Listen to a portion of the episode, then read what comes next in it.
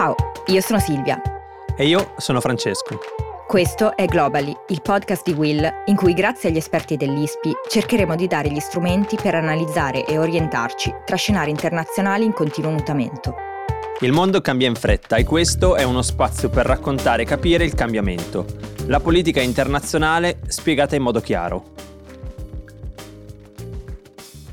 Allora, lunedì il governo etiope ha dichiarato un cessate il fuoco immediato e unilaterale nella regione del Tigray, dopo quasi otto mesi di conflitto, mentre i ribelli occupavano la capitale della regione, in cui centinaia di migliaia di persone stanno soffrendo una delle peggiori crisi umanitarie al mondo. Il venerdì prima erano stati uccisi tre operatori umanitari e i responsabili dell'attacco sono ancora ignoti e sconosciuti, ma Addis Abeba accusa gli insorti. È un altro passo verso il caos dall'inizio dei combattimenti che, appunto, nonostante il cessato il fuoco unilaterale, hanno già generato più di 2 milioni di sfollati e hanno spinto l'ONU a dichiarare la situazione alimentare catastrofica. Così nel silenzio eh, dei media internazionali che non stanno parlando molto di questa crisi, l'Etiopia rischia di sprofondare nella guerra civile, eh, in fondo vanificando tutti i progressi fatti nel processo di transizione che è cominciato solo tre anni fa.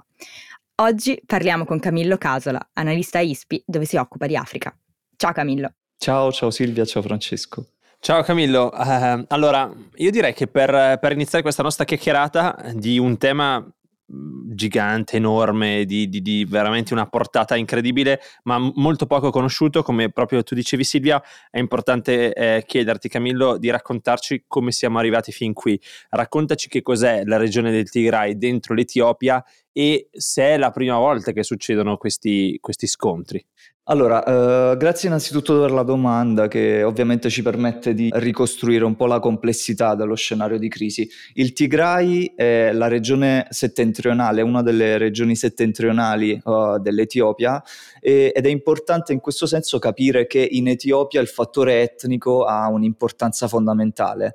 L'Etiopia si struttura sulla base di quello che si definisce un federalismo regionale a base etnica per l'appunto e in Tigray vivono principalmente principalmente comunità, popolazioni di etnia tigrina, da cui anche il nome della regione. Certo. I tigrini eh, non rappresentano la maggioranza del paese in Etiopia, però hanno governato l'Etiopia per, uh, per più di vent'anni fondamentalmente, da inizio anni 90 quando proprio il TPLF aveva contribuito alla caduta del regime militare di Mengistu Fino il TPLF al... è il partito dei Tigray. Sì, esatto, il, il, Fronte Popolare di Liberazione del Tigray, uh, che è il principale attore, diciamo così, anche delle dinamiche attuali uh, nella regione, nel Tigray, e uh, aveva contribuito direttamente alla caduta del regime militare di Mengistu, arrivando poi al potere di fatto, quindi governando l'Etiopia per vent'anni alla testa di una coalizione di governo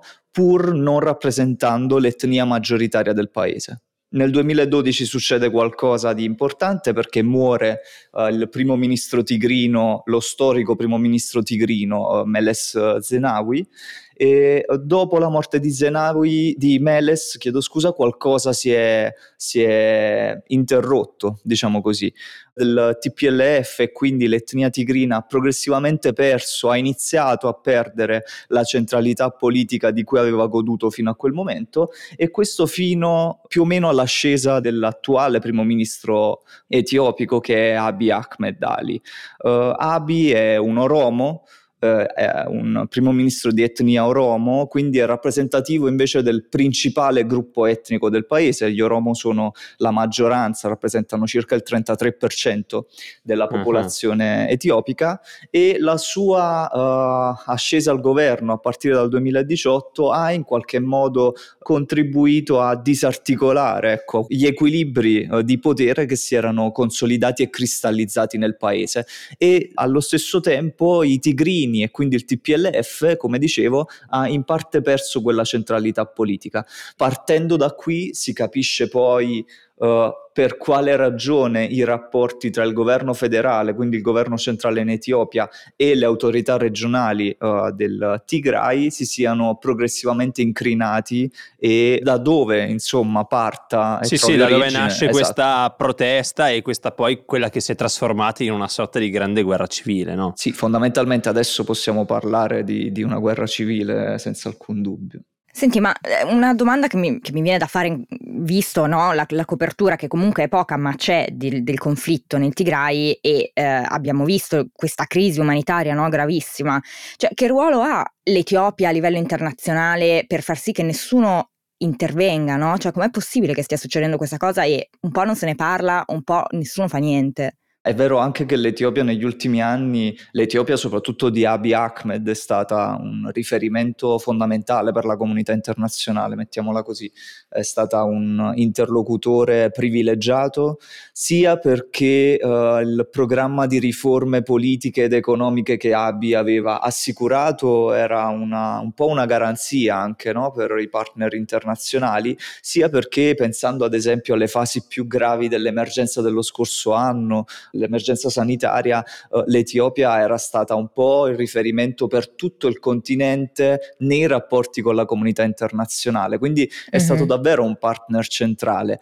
e in quest'ottica si spiega anche il fatto che magari nelle prime fasi uh, di questa crisi l'Occidente, i partner occidentali abbiano diciamo così, chiuso un occhio, forse due, su, su, quello che stava accadendo, fermo restando che ovviamente non tutte le responsabilità sono da attribuire a una sola parte in un conflitto e, e così è anche nel, nel caso del Tigray, insomma. Sì, ma è complessissima la situazione sì. e, e, tra l'altro eh, la, la, quello, che, quello, che, mi chiedevo è proprio eh, come siamo arrivati a forse qualcosa che abbiamo già visto in passato. Da una parte all'inizio una quasi santificazione di un leader che noi, eh, eh, almeno occidentali, vedevamo come il grande trasformatore dell'Etiopia, il grande pacificatore dell'Etiopia, a cui attribuivamo forse più capacità di quelle che effettivamente avesse, tanto da dargli il Nobel per la pace, quello che poi oggi anche tanti media occidentali dipingono invece come il grande carnefice, quello che ha autorizzato quello che sta succedendo in Tigray, quindi il massacro di molte persone, ma anche la carestia che sta avvenendo in Tigray. Ecco, come si passa da eroe a carnefice? Allora, ritornerei anche un attimo al discorso sulla complessità delle dinamiche in gioco, nel certo. senso che uh, spesso poi accettare queste um, etichette, ma anche queste distinzioni un po' forti, un po' manichee, è difficile soprattutto quando parliamo di crisi e conflitti in Africa subsahariana. Senza dubbio il progetto riformatore di AB ha, ha avuto, ha esercitato un fascino importante per i partner internazionali, per la comunità internazionale, perché lui ha inizialmente, ha subito iniziato a parlare di aperture politiche, di liberalizzazioni economiche, di liberazione dei prigionieri politici, qualcosa che in uno stato come l'Etiopia, che è stato governato in maniera fondamentalmente autoritaria, quindi in maniera molto chiusa, era qualcosa di, anche di inedito, no? E ah, soprattutto sì, sì, poi parlando della pacificazione dei rapporti con l'Eritrea, l'azione politica di AB ha avuto un, anche un'efficacia importante, ha, avuto, ha, ha, portato a dei risultati, dei risultati che come dicevi Francesco hanno portato, hanno portato il Nobel esatto, per la pace. al riconoscimento del Nobel per la pace che fondamentalmente gli è stato dato per questo. Questa è dimostrazione comunque del fatto che il Nobel per la pace venga spesso dato un po' così. Esatto, non è il primo e temo che non sarà l'unico e l'ultimo esempio di come il Nobel per la pace diciamo che i criteri siano un po', un po discutibili, esatto. così. Senza nulla togliere agli amici svedesi. Ah, no, no, certo, un abbraccio anche a loro. certo.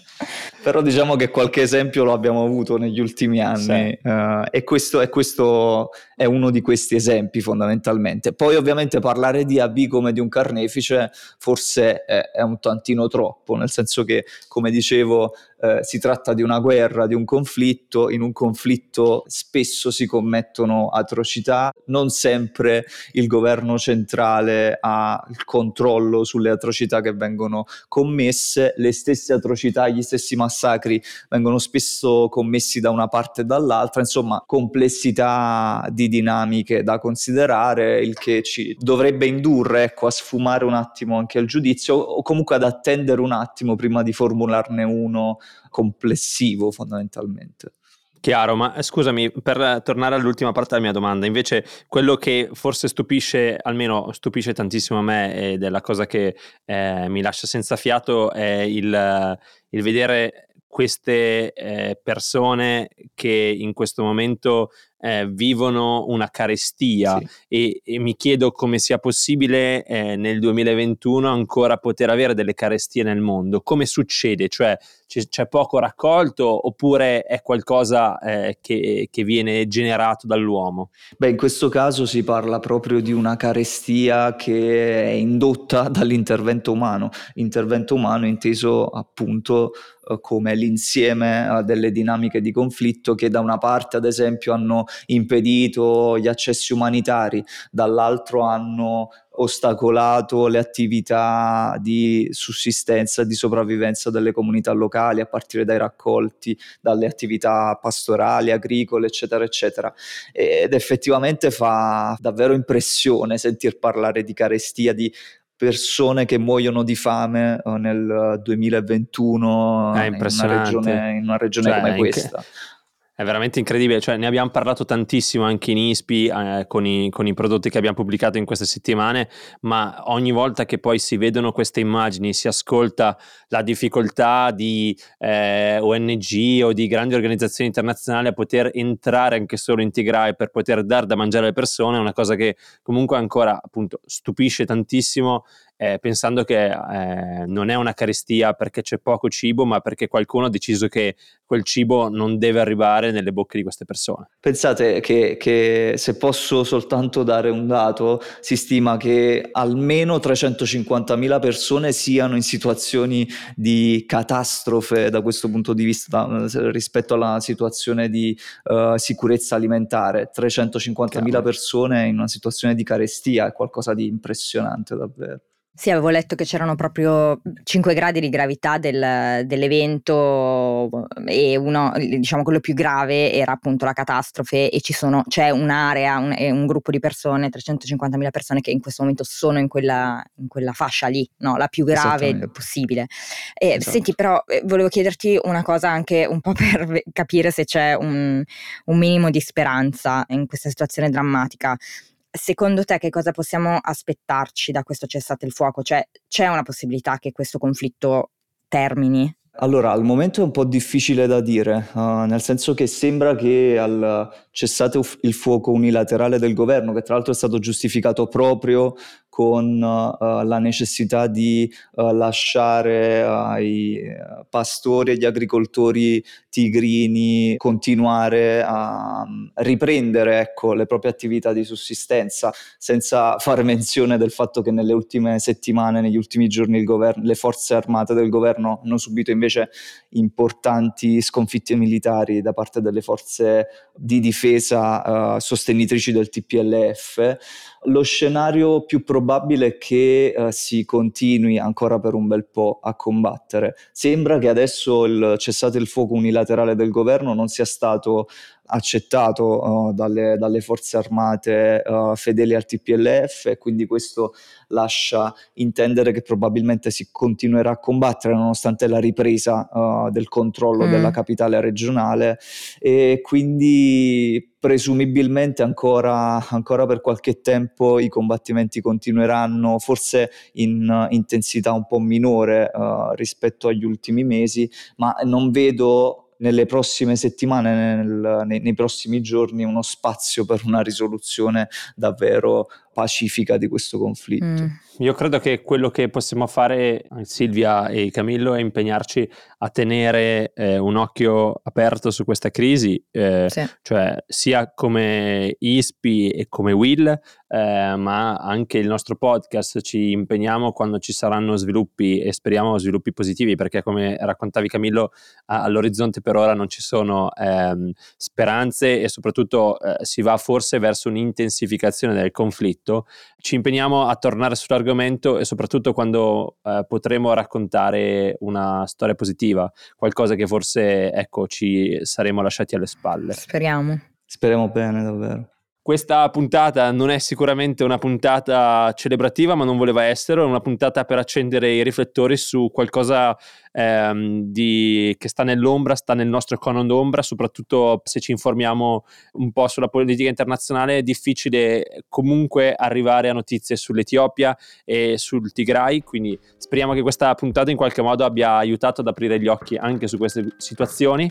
Noi ci salutiamo e ci risentiamo la prossima settimana. Grazie mille Camillo. Grazie a voi. Grazie. Sì, Ciao Francesco, alla prossima. Ciao.